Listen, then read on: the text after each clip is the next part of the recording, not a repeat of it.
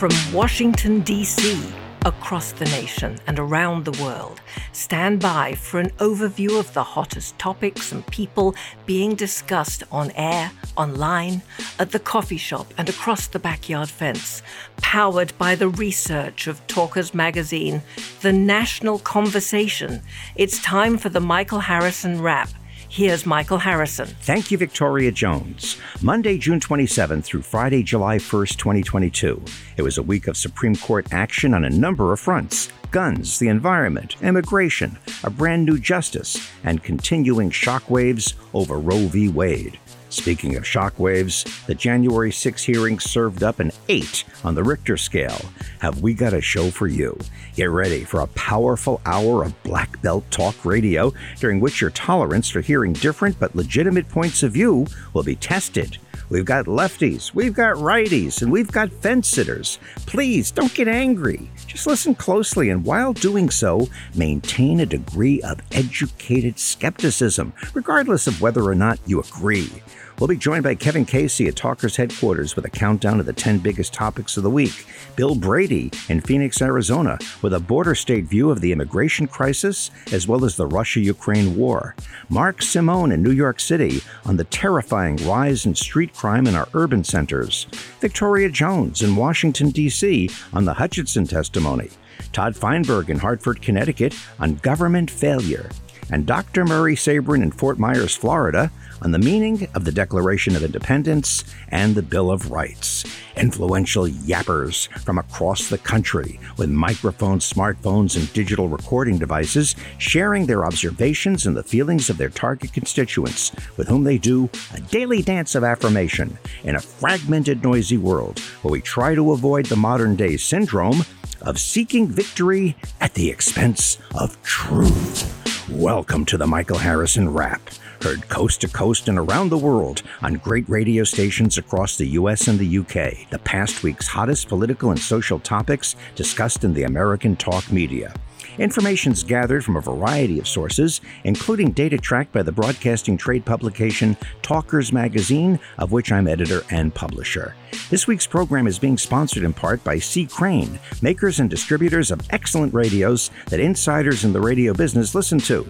Check out their website and catalog at ccrane.com and use promo code TALKERS22 for a limited 10% discount until July 31st.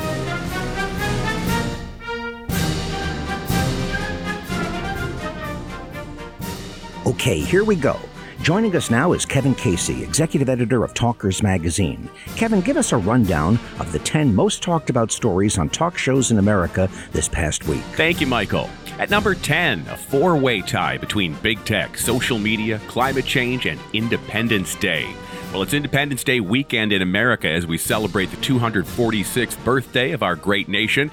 There has been lots of conversation about the Declaration of Independence and the legacy of the founding fathers in the talk media all week leading up to this major summertime celebration. And with it, lots of reflection of issues such as the First Amendment in the age of digital technology, censorship, and the erosion of privacy. Meantime, the Supreme Court's ruling on Thursday limiting Washington's authority to reduce carbon output from power plants gave fuel to the discussion of climate change. At number nine, immigration. 53 migrants died in San Antonio in what's being described as the deadliest U.S. Mexico border smuggling incident in history after being trapped during sweltering heat in a tractor trailer truck. The victims of this gruesome tragedy included men, women, and children from Mexico, Guatemala, and Honduras. Meantime, in another ruling, the Supreme Court gave President Joe Biden the green light to end the Trump era Remain in Mexico immigration policy, which allows officials to send non Mexican migrants to Mexico to await their U.S. immigration court hearings. At number 8, race relations.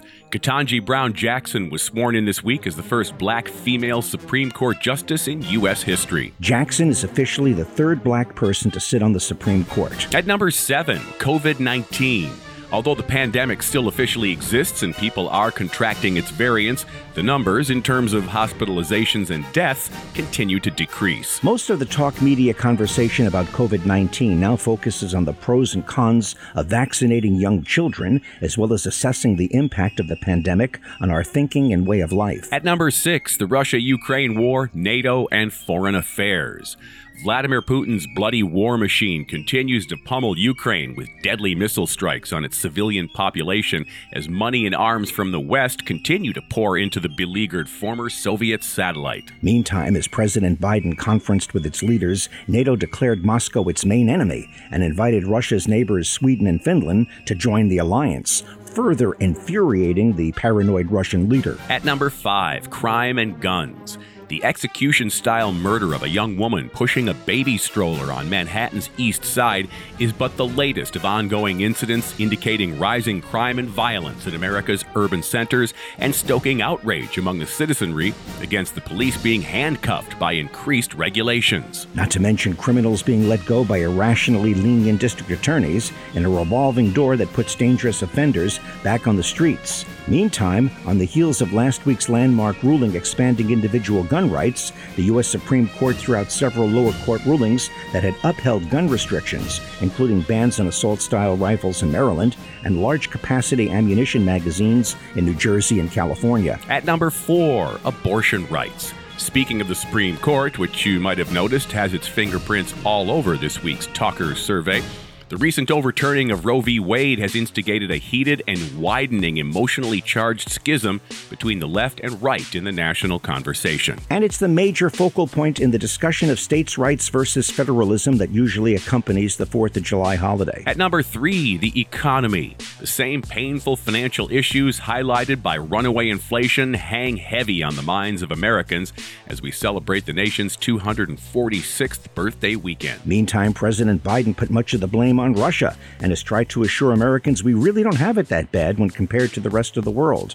Based on his sinking approval ratings, these are hollow words falling upon increasingly deaf ears. At number two, partisan politics and the primaries. The pre midterm election shuffling taking place from primary to primary is shaping up as a fascinating referendum on former President Donald Trump's increasingly uncertain power position within the Republican Party. As we witness the rise of Florida Governor Ron DeSantis as a viable alternative for the GOP nomination in 2024. While this is happening, Joe Biden has his problems among the Democrats, with more and more party insiders whispering the name Hillary Clinton and not Kamala Harris. And at number one this week, the January 6 hearings. The bombshell testimony of Trump administration aide Cassidy Hutchinson rocked the nation and put a gigantic cloud over her former boss's defense against mounting evidence of significant wrongdoing in the Capitol riot and the events leading up to it. Including his alleged role in purposefully trying to overturn a legitimate election, not to mention putting his vice president's life in severe danger. Thank you, Kevin Casey from Talkers Magazine. You're plugged into the Michael Harrison Wrap. Immigration is always a huge part of the national conversation, especially on talk radio, and double especially in states along the southern border.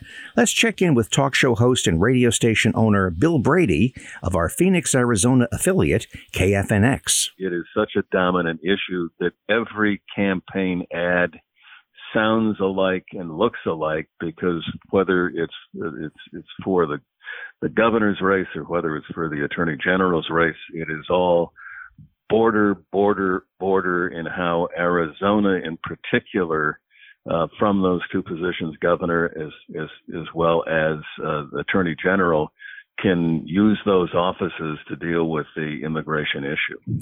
What is the uh, the general tone of the uh, the people in, in terms of uh, the immigration issue? Is, is, it a burning issue or is it being politicized by the candidates?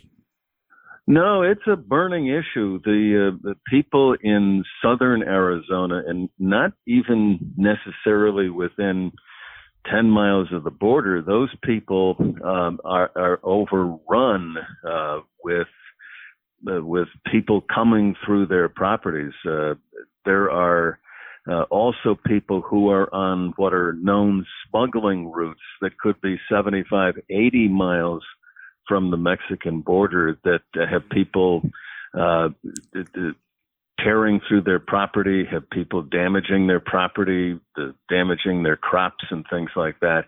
Uh, it's a big issue, and of course, the the other thing that, uh, and I have interviewed at this point about 35 candidates uh, for office, whether it's congressional uh, offices. That's another uh, area where it's all border, border, border. Uh, but I've, I've interviewed uh, candidates in every area, and it's it's a sincere thing. I interviewed a, a, a candidate the other day um, who was running uh, for Congress uh, against the uh, incumbent Congressman Greg Stanton, and this is a, a, a man whose uh, family is originally from Mexico, and uh, I was impressed with the level of of just um, uh, the, the the how important that issue was to him and his family that's largely from Mexico.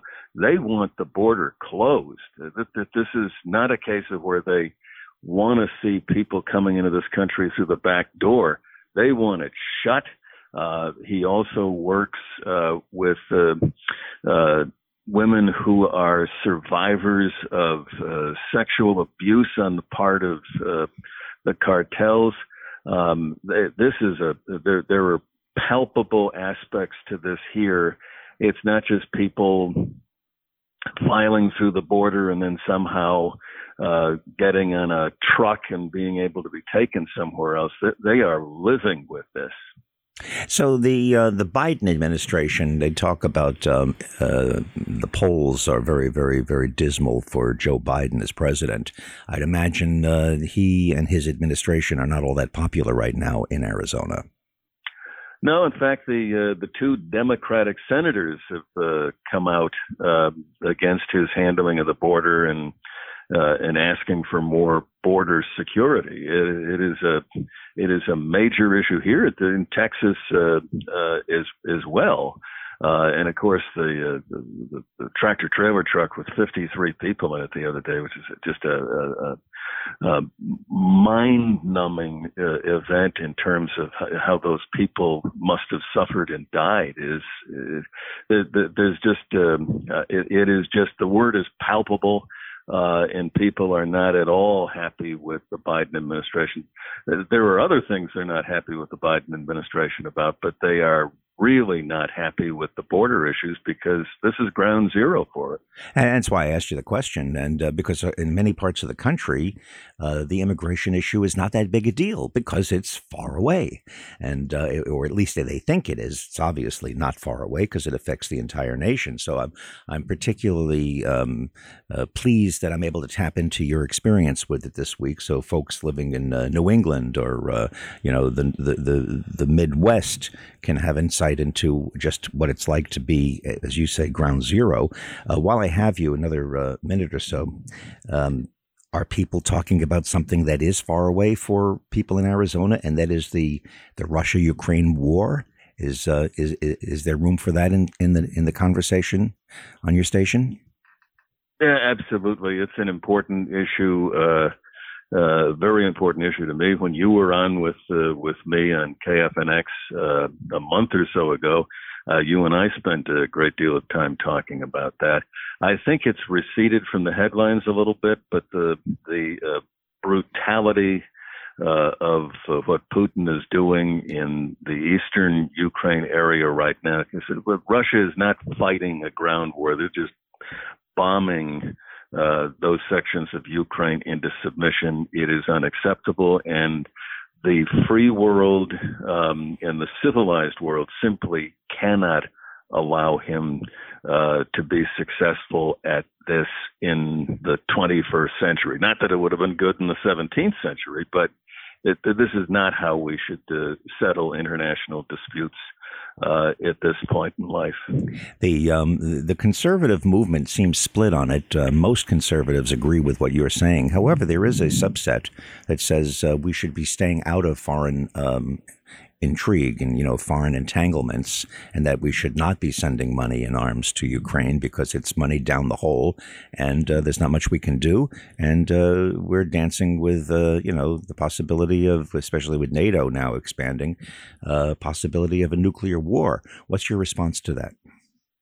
Well, the two things with uh, with this government, we've got a lot of money down the hole. But to, to me, the the stark reality of a country that was at, peace, relatively prosperous. People were in, in the weeks leading up to it. That you you were hearing that uh, the invasion was possible, and the people in Lviv and Kiev were were going about their lives and uh, dining out, and, and and then suddenly their country is is uh, is is being brutally attacked. I, I, in, I know it, it's it's something where people want to stay out of foreign entanglements because we certainly have had enough of them. But this is a case of where a people uh, have been uh, virtually virtually raped by another country, and in a civilized world, we simply cannot let that stand. That's Bill Brady, who hosts a daily show on our Phoenix, Arizona affiliate, KFNX, in addition to being the station's hard-working, locally based owner, a rare and cherished breed in this business. Coming up next, a look at issues impacting talk radio conversation in the Big Apple. You're plugged into the Michael Harrison Wrap.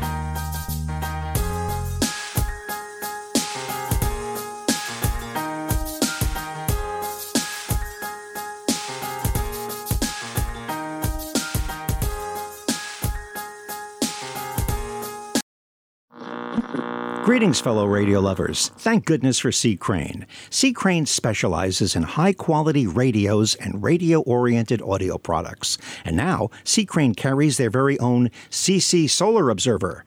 When the power suddenly goes out, and that happens a lot these days, do you get that sinking feeling? Do I have a flashlight? Do I have a radio? The CC Solar Observer, AM, FM, and weather radio will keep you informed during and after a powerless event, and it doesn't require electricity.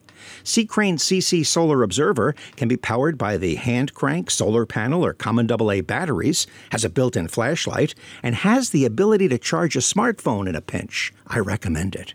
To order the CC Solar Observer, call C. Crane now at 800 522 8863. That's 800 522 8863 or visit ccrane.com. Use promo code TALKERS22 for limited discounts until July 31st. Continuing now with the Independence Day weekend installment of the Michael Harrison Wrap. Crime and violence seem to be spiraling out of control in our nation's major urban centers, and New York City is certainly no exception. We caught up with talk show host Mark Simone of WOR Radio. The shooting of the the the 20 year old uh, woman pushing a uh, stroller. Um, is in the news. Some of the details are not clear, but uh, I'm sure that kind of struck like a bombshell in Manhattan? Yeah, absolutely. I mean, we're not sure. It looked kind of execution style what the relationship was with that woman and uh, who knows who, but uh, it's going on all the time. It's it's constant here. Our former police commissioner Bill Bratton, his wife, was assaulted last week, knocked down on the street by somebody. Uh, even she wasn't safe. So it's going on all over the place. The problem is it's now in every neighborhood in Manhattan. Uh, bars, restaurants are now hiring their own security. Uh, New York City police are the best in the world, but they're handcuffed right now. There's not much they can do. They're being held back. We have a crazy district attorney who's letting criminals out. We just had a shoplifter got caught. It was the 100th shoplifting arrest, and believe it or not, after the 99th, they were let out again. Uh, so it's it's the same, according to police people, it's the same two to three thousand criminals over and over again doing all of this crime and they know who they are, they could go get them in one week if uh, somebody just gave them the go ahead. So, so the issue in New York, and I'm hearing this uh, in terms of urban centers around the country, is a combination of the police being restrained and uh, incredibly incompetent district attorneys. Is that in a, in a nutshell the real crux of the problem? Yeah, and not so much incompetent, but crazy lunatic district attorneys. The district attorney in New York the day one put out a memo saying we don't put people in jail. No, no carceral sentences, which means no prison for just about anybody. It used to be when they uh, went to where the robbery was at the store, they get the video, the surveillance, and then they take that and try to identify the criminal. The cops are telling me now, whenever they get there and look at the surveillance, they know the guy. It's somebody they've already arrested 20 times in the last six months. So uh, all they can do is arrest him, and the guy will be out in a couple of hours, and they just keep arresting the same people over and over again. Got to get rid of these district attorneys. The governor can fire this district attorney. She just won't do it now. It's too uh, much of an election problem for her. But hopefully after November. somebody will get elected that will fire this district attorney and put in somebody tough on crime. Are there support for these DAs? Is, is, is there any kind of political base for this type of ridiculous? Yeah. That's crazy. It was all caused by George Soros, who did this in 26 different cities Philadelphia, St. Louis, there's a number of Los Angeles, San Francisco. Uh, it doesn't cost that much for a, a district attorney's race. Sometimes a million dollars can change the whole race. So he contributed to these 26 candidates that he picked, a couple hundred million that he put into this, and they're all crazy. They don't put anybody in jail. The one in San Francisco is the one that just got recalled. Mm-hmm. Was one of these George Soros funded DAs. They're pretty close to doing something about recalling the Los Angeles one. New York doesn't have any recall provision. Only the governor can fire him. But uh, one by one, we've got to get them all out of uh, those 26 cities. And he chose 26 cities that uh, affect 75% of the U.S. population. Why do you think George Soros would do that? I mean, we know that Soros is supportive of Democratic candidates and left wing politics and all that, but why something so ultimately self defeating? There are people that want him hauled in front of some congressional committee, put under oath, and asked, "What the hell were you up to? And what is your interest in Philadelphia? And why were you worried about a St. Louis DA?" And some think he's just maybe that, uh, you know, much of a bleeding heart. He doesn't want any criminals put in jail, or there's some that think it's just uh, his evil plot to bring down our democracy by creating this uh, chaos. And some think uh, that type of Democrat, the really extremist, likes this kind of chaos. It makes people more dependent on government. Uh, who knows? Mm. Who knows what he's up to? Would you agree with me that that woke crowd on the left is just as crazy, if not more dangerous, than the the, the nationalist zealots on the right that um, are giving conservative politics a bad name? Oh, absolutely. I, I don't worry so much about the zealots on the right because there's very few of them, and they're generally out in rural areas or wherever they are. But these zealots on the left, this woke stuff, I, just the crime situation is a great example. And it's not just New York; it's every city in New York State, Rochester, Albany, Syracuse, huge crime waves everywhere. Um, you, you know, those are the people that claim to be concerned about the poor, the middle class.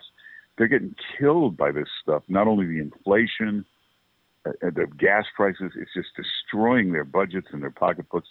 But the crime, it's just, it's, it's just awful what's happening, and people are fleeing cities. Businesses are all losing money because people are, especially the suburban people, afraid to come into New York anymore. So it's got to stop. I mean, we've seen cycles like this in the past, and hopefully that's what it is a cycle, and it'll turn around at some point. That's insanity. Well, I'm talking about really high ranking police people, and they've all agreed and told me that they know who these criminals are. It's about uh, 2,500 people. It's the, I mean, they can look in the computer. It's the same criminals over and over again. They know every one of them. They could literally round them up immediately if they got the go ahead. Think you know, about there's, that. There's guys like uh, Rudy Giuliani, controversial. I understand some people, you know, can't stand him, but the guy is an absolute world expert, the greatest expert in history, and how to get crime off the streets of New York the fact that this mayor hasn't called him and said, "Could I just come talk to you and meet with you for a while?" It, it's horrifying. Or call Ray Kelly, call Bill Bratton, go meet with him. Mm-hmm. If you were elected mayor, if I were elected mayor, this is the first thing I would do. Oh, definitely, without questions. You know, street safety, and it's so fixable with today's with today's surveillance and technology.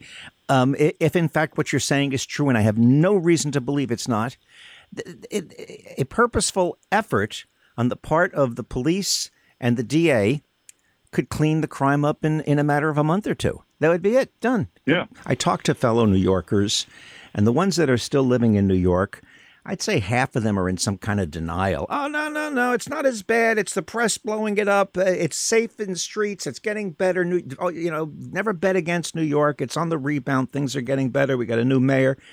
That, that's that's uh, delusional, isn't it? Well, I agree with the never bet against New York, but when they talk about comeback, it could be four years or five years or whatever. Yeah, this, I mean, this mayor, he's a great talker. He looks great. He's very slick. He is not a crime fighter. Believe it or not, we, we had the worst mayor ever before, Bill de Blasio. Worst mayor imaginable. Crime totally out of control. Since this mayor, Eric Adams, has taken over, crime is now 40% worse. How could you take over from the worst crime ever and get it 40% worse in just six months? It's really something to worry about. This is scary. That's talk show host Mark Simone. He's heard daily on WOR. You're plugged into the Michael Harrison Wrap.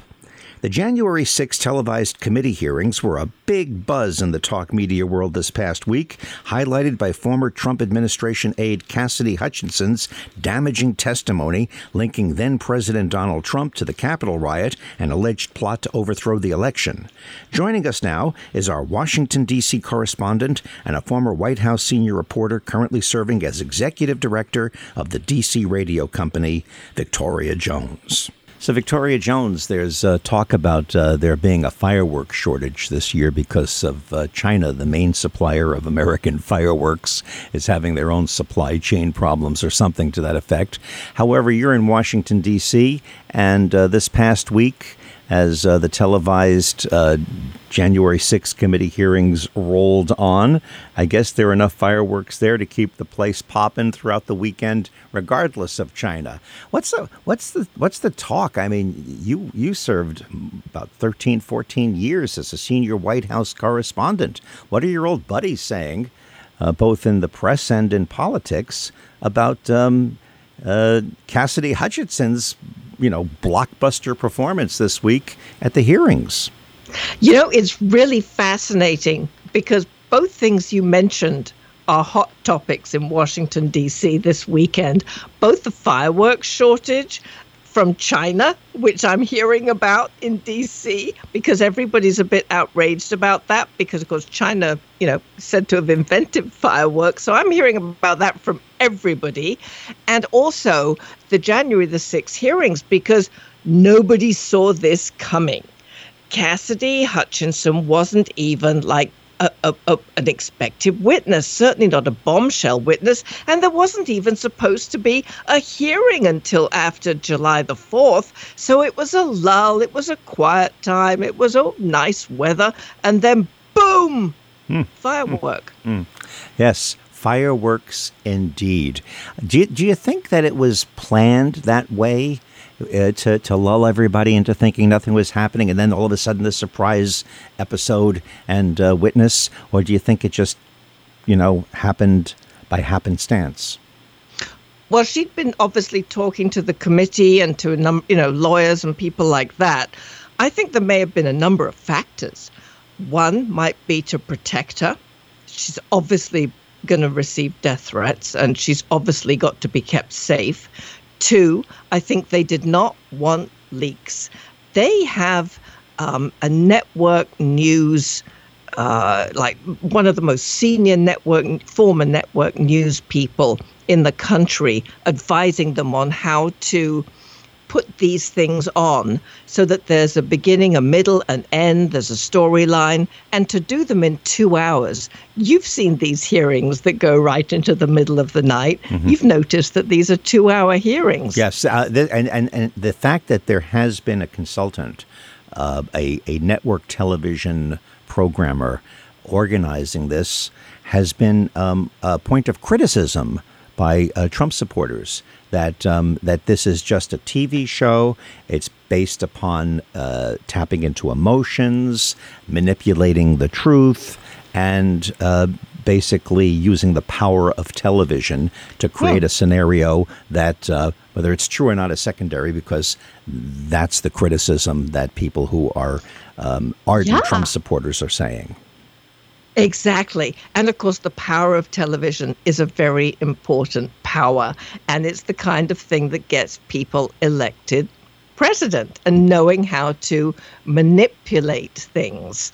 And, uh, you know, different politicians are very good at it. Um, and it's very, very rare, actually. This is very interesting that uh, a Democratic led committees, and in this case, there are two Republicans on it, but Democratic led committees or Democratic anything, uh, Democrat in terms of the party, do any of these things well. They usually really mess them up. And it's Republicans who are much better at staging. That's true. So this is a dose of uh, the Republicans are getting a dose of their own their own medicine. Um, that, look, there's two angles on this. One is each side claiming the other one's playing dirty, and then there's um, who's dirtier in terms of the actual deeds that are being presented. and and and the the deeds presented are are shocking. You know, I'm always saying seeking victory at the expense of truth. And I also use another term in my my basic mantra about this subject. I, I say cherry picking, meaning you, Yes. you find the stories or the aspects of the narrative that support your point of view and you ignore the others. Because there usually are two sides to every story, but then again, sometimes there isn't. You know, some, That's true. Am I right? Sometimes there's just, Yes. you know, um, There just a isn't. crime. Yes. So, um, so look, I mentioned earlier, and I, and, and you know, I, I don't want to embarrass you, but you're an incredible insider. You you know everybody. I mean, you know everyone. You know reporters. You you know presidents. Um, what's the feeling? Do people feel that this is damage? I'm not, I'm not asking for your opinion. Uh, uh, what are you hearing from, from Republicans, Democrats, uh, et cetera, liberals, conservatives? What's the general vibe of the Washington insiders to whether or not this is damaging to Trump or, as some people say, nobody was watching, nobody cares, America's moved on? What do you think?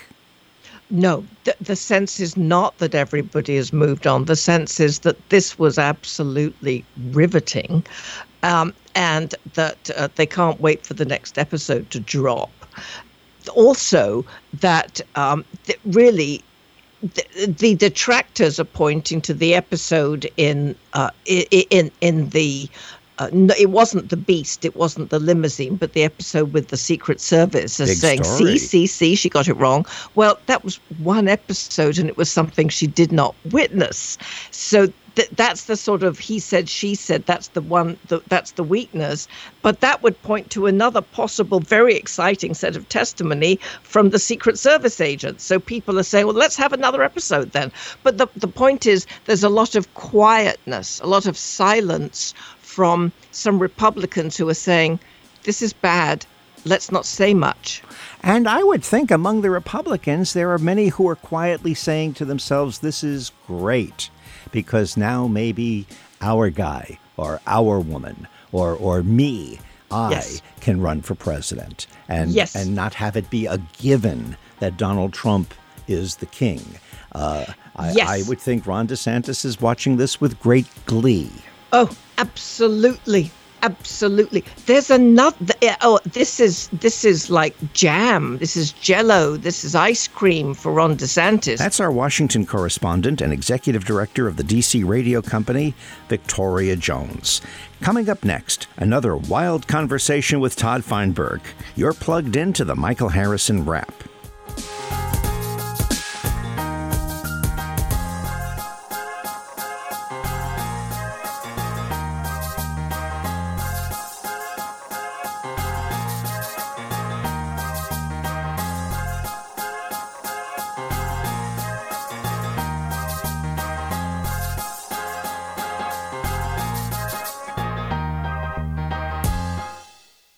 This report is brought to you by Genesis 2 Project G2P. Recently, the Office of the Director of National Intelligence, the ODNI, released a preliminary report on possible threats posed by UFOs, now known as Unidentified Aerial Phenomena. UAP, and the progress the Department of Defense UAP Task Force has made in understanding any threats. Dr. J.C. Van Velkenberg is a former Los Alamos National Lab biophysicist who has been working with G2P to bring scientifically sound UAP data to the public. G2P has released the first scientifically authenticated documentation of UAPs, including images captured with infrared technology. Primeau Forensics performed the digital forensic analysis. In tandem with the ODNI report, these data support the development of relevant processes, policies, technologies, and training for the U.S. military and government personnel upon encountering UAP. Visit genesis2project.com. Continuing now with the Michael Harrison Wrap as we discuss the hottest topics of the past week in the national conversation. I had the opportunity to be a guest on Todd Feinberg's show a couple of weeks ago, something that I've been doing for years on a regular basis. Todd is the most influential political news talk radio personality in the state of Connecticut. He's heard daily afternoons on our affiliate, WTIC. We received such positive feedback to an excerpt we played from that conversation on last weekend's program that we decided to dip into it again this weekend and play another segment. Todd and I were talking about how politicians from both parties tend to provide cosmetic remedies for the really deep problems facing society, so they give their constituents the illusion that they're getting things done when they are really not. For example, President Biden's recent promise of a three month gas tax holiday makes it appear that he cares and is taking a dramatic step to alleviate inflation, when in fact, when you add up the numbers, the impact would be minimal to non existent.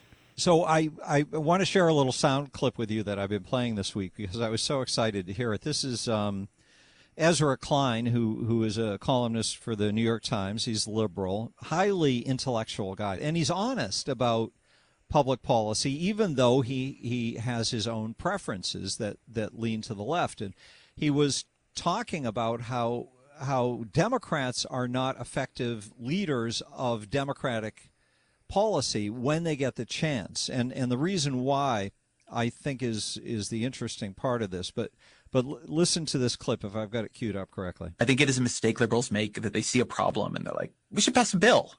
And then if the bill passes, people think the problem is solved, but it isn't. You know, the stimulus of 09, it was supposed to build high speed rail, electronic health records, and a smart grid where it's marquee projects. We don't have high speed rail. We don't have a strong national system of electronic health records, and we don't have a great smart grid. So there's a real problem here. I think one thing that opens the door for populist outsiders and demagogues and, and just the right more generally is when liberalism just kind of fails. It fails to deliver. Like California is a hotbed of democratic talent. But I think it's going to be very hard for, you know, executives from California to run nationally because California's become unaffordable for people. So that's just a little sample of him looking. He says that because of the regulatory schemes that Democrats favor, that they can't get their own policies passed, like environmental things get blocked through all these court cases and things that they've allowed through through the regulatory scheme. And I think this is interesting in terms of what you were saying at the beginning, Michael, that that there's all this posing going on. What choice does a politician have if he can't actually execute policy, but to pretend to be doing things to help people? Exactly. Now, maybe this has been going on for, for, for, for decades and, and we're just becoming wiser or, or it's more profound today. So it, it's easily to define. It's easier to define it, but it just seems to be across the board. And the system, um, of politics, the, the partisan system, is uh, politicians, particularly in Congress and even presidents, are beholden to their parties. They they have to worry about how will this play among the party leadership? What will this do to my term in Congress if you're a new congressman or mm-hmm. you're you're a senator? Um, they they play to each other, yes. and um, they oust you, they destroy you, they attack you, they take away your power, your leverage if you don't play the game. There's no leeway anymore, and and that's why things are breaking down, and uh, the average citizen doesn't really know what to what elements to look at and how to judge progress as a result it just gets worse the rhetoric is wonderful i mean we hear all kinds of great ideas you know oh, I mean, you meant wonderfully volatile and entertaining I, I remember a, a, term that was used by a, a Republican conservative president, um, compassionate conservatism. Yes. Uh, I think that was George. The idea of compassionate conservative conservatism, that's a great idea but but I've never seen anybody do it, uh, nor have I ever seen any liberal really help anybody but the party. The ideas that these people stand for are wonderful. It's like branding without packaging without any content. you, you, open the box, there's nothing there, yes. but the box is really pretty and it's got great logos and great designs. That's what all of this has become. Yes, I liken it to having rice cakes for lunch. You can do a lot of chewing but not get much in your stomach. Exactly. You have this hope that the country, the United States of America, is self-correcting. There's a term. Keep that in the back of your mind. You're going to hear more of that. Self-correcting. That everything is going to be okay because it always works out. And these are not the worst of times. There have been far worse crises in American history. We're going to be fine. But that's a very dangerous way to think Because if we don't think of crises as crises and we don't see challenges as challenges and just think they're going to work themselves out as forces of nature, the way storms end and the sun shines again, well, uh, then we may as well just give up any impact, any democracy, any leverage we have in guiding the ship. Well, also, you've got to be careful with the interpretation of words. We tend to talk past each other because we we're using words that are so general or so overused that they've lost their meaning and we don't really get what we're saying. It seems to me this crisis is different in that it's a crisis of failed government. So we have these uh, mechanisms of our system of government still visible. We get to see people running for office. There are elections. People take office. They've made promises along the way, and we think because they've made promises and then passed that legislation that something's been changed when in fact it maybe it hasn't because we've got a breakdown of our system that the efficacy in the system is no longer there I see it even deeper than that. I say we have a breakdown of character, that our that our values as individuals, that our values in this society um, have broken down. And that's why we don't hold the politicians accountable. Our education has broken down. Our attention span has broken down. Our concerns are no longer focused along a healthy spectrum of social issues and political issues. We're self centered. We are um, back. We want to win. We, we don't care um, what the consequences of victory are. We want to win as opposed to better things. We are angry at others. We blame others and we're fearful of others. And I see this across the board, all sides. I Ooh. don't see, I don't see conservatives being true to the American conservative movement anymore, at least the, the ones who are leading it. I, I don't see liberals at all being truly caring people. I see them as intolerant hypocrites. And um, I find that um, it's idiotic that that if you're a thinking person, and believe me, there are many intelligent thinking people, and I'm sure we have a preponderance of them listening to us now. It appears as though you're surrounded by idiots and and it's not just it's not just in the political discussion. I love that you're saying this, Michael, because I think it's so true. That's an excerpt from a conversation that took place between me and talk show host Todd Feinberg of our affiliate WTIC in Hartford, Connecticut, in which I served as a guest on his show. You're plugged into the Michael Harrison Wrap. We have time for one more. It's Independence Day weekend as we celebrate another year since the historic signing of the Declaration of Independence way back in 1776. Joining us is a nationally respected scholar of history and economics, college professor and author, Dr. Murray Sabrin. Dr. Sabrin, I want to wish you a very, very happy Independence Day weekend. And uh, as a, um, a leading spokesperson for uh, libertarian ideology and uh, certainly American history, I would imagine that uh, the 4th of July and the Declaration of Independence have particularly special meaning to you. Well, not only does the Declaration have special meaning, but as a naturalized citizen, the Bill of Rights has special meaning, which is sort of the implementation of the Declaration of Independence regarding how the government should treat its citizens. And if we follow the Bill of Rights and the Declaration of Independent Principles, we would be in much better shape today instead of having this all powerful federal government that we now see in Washington, D.C. You, you, you bring up something interesting. You are a naturalized citizen. I, I, have known you for many, many decades, but just a, a minute or so about your background. Well, we came here in 1949. I was two and a half years old. My parents were the only ones in their families to survive the Holocaust. So on August 6, 1949, we arrived in New York City with my older brother. We were met at the pier by uh, my mother's aunt and uncle from Paterson, New Jersey. That was our first connection to New Jersey. We visited them often. They became citizens in 1954, and five years later, my brother and I became U.S. citizens. And uh, as time went on, I started reading the uh, Constitution, the Bill of Rights, and I said, "This is what America is all about: freedom, liberty." We, when we uh, sailed up New York Harbor in 1949, there was the Statue of Liberty. It wasn't the statue of authoritarianism.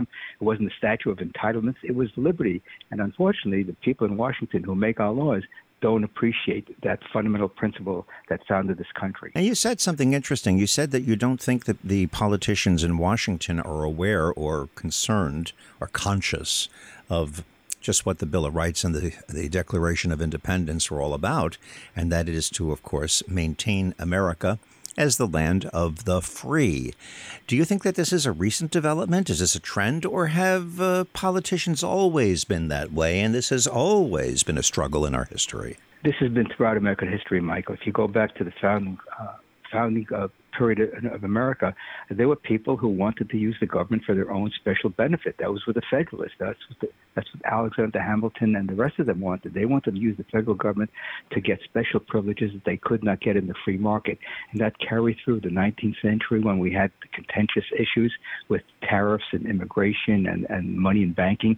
And then the progressive period in the late 19th, early 20th century really established the principle that Washington, D.C. is going to rule the people rather than the people people ruling themselves.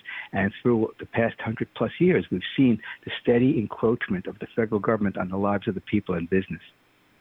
Now, uh, looking back then uh, to the original politicians, and I put that in quotes, the the founding fathers, the men that got together in Philadelphia on a hot series of days, and they drank a lot of cold beer, although I don't know how cold it was because they didn't have refrigerators in those days. I mean, I picture a bunch of a bunch of, you know, semi-drunk landowners and, and, and, and rich guys getting together. Think about this hashing out some type of a, uh, a, a, situation and a strategy to uh, create a nation freed from what at that time was the most awesome military power in the world. That's what that's what Great Britain was, correct? I mean, they were an awesome international military power. It was they, they were bigger than Russia is to Ukraine. Absolutely. to, to, I mean, to us, to, to these little colonies. And now here's the part, Murray, that is so striking to me, and I and I want your response to this. They signed a document that was almost impossible to succeed with. That that, that right. it was not a good bet, and as a result, they if it didn't work out, they would die. They would be hanged by their necks until dead. Mm. Uh, how did that happen? How, well, you know what I'm saying? How uh, that goes against everything we know about those type of people. Well, this is this is the amazing thing about the founding of the country. These were people, young men. Jefferson was 33 when he wrote the Declaration of Independence. Think about that. Mm-hmm. Uh, Joe Biden can hardly speak a word uh, in, in his 70s uh, in an articulate way. Th- these were people schooled in the classics. They understood what what it meant for government and the people to be in harmony. And that meant that the people would be in charge and the government would be the protector of people's rights, not the not the uh, abridgment of people's rights. And so they got together and they said, here are all the grievances we have against Great Britain, and we want to secede. We want to peacefully secede from Great Britain. But it didn't come to pass, and so we had a bloody uh, a Revolutionary War. Uh, and the only reason we won it, and not because of standing armies, is because of guerrilla warfare. That's something that American people don't understand. Guerrilla warfare really works well against a foreign power. As we saw in the Vietnam War, it was the guerrilla warfare that basically got us out of Vietnam because we couldn't conquer the, uh, the Viet Cong and, and North uh, Vietnam. And so th- there was a lesson militarily from the American Revolution, but more importantly, it was the idea of liberty that permeated American society, where people said, "We don't want to be ruled by three by uh, a king three thousand miles away, and therefore let's establish a confederation of states that would live in harmony." And not be subject to a foreign power, and we would not be entangled in foreign affairs overseas because that's what gets get to the ultimate destruction of people and property, war. That's Dr. Murray Sabrin, Emeritus Professor of Finance at Ramapo College in New Jersey and nationally respected expert on libertarianism. Check out his many books on Amazon.com. That's Dr. Murray Sabrin at Amazon.com. And that about does it for this latest installment of the Michael Harrison Wrap an overview of the national conversation, looking back at the week of Monday, June 27th through Friday, July 1st, 2022. Looking ahead, I'm sure we'll have plenty to talk about next week, including the ever lurking unknown factor that unanticipated surprise story that can take the national conversation spinning off in a totally unexpected direction. We sure do live in interesting times. I can be reached via email at michael at talkers.com. My podcast, The Michael Harrison Interview, can be heard at mhinterview.com. And if you want to stay in touch with the inner workings of the talk media industry, please visit talkers.com. The Michael Harrison Wrap. Our producer is Matthew B. Harrison. Thank you for listening. The Michael Harrison Wrap is a production of Goodphone Communications presented in association with Talk Media Network and Talkers Magazine. Copyright 2022, all rights reserved.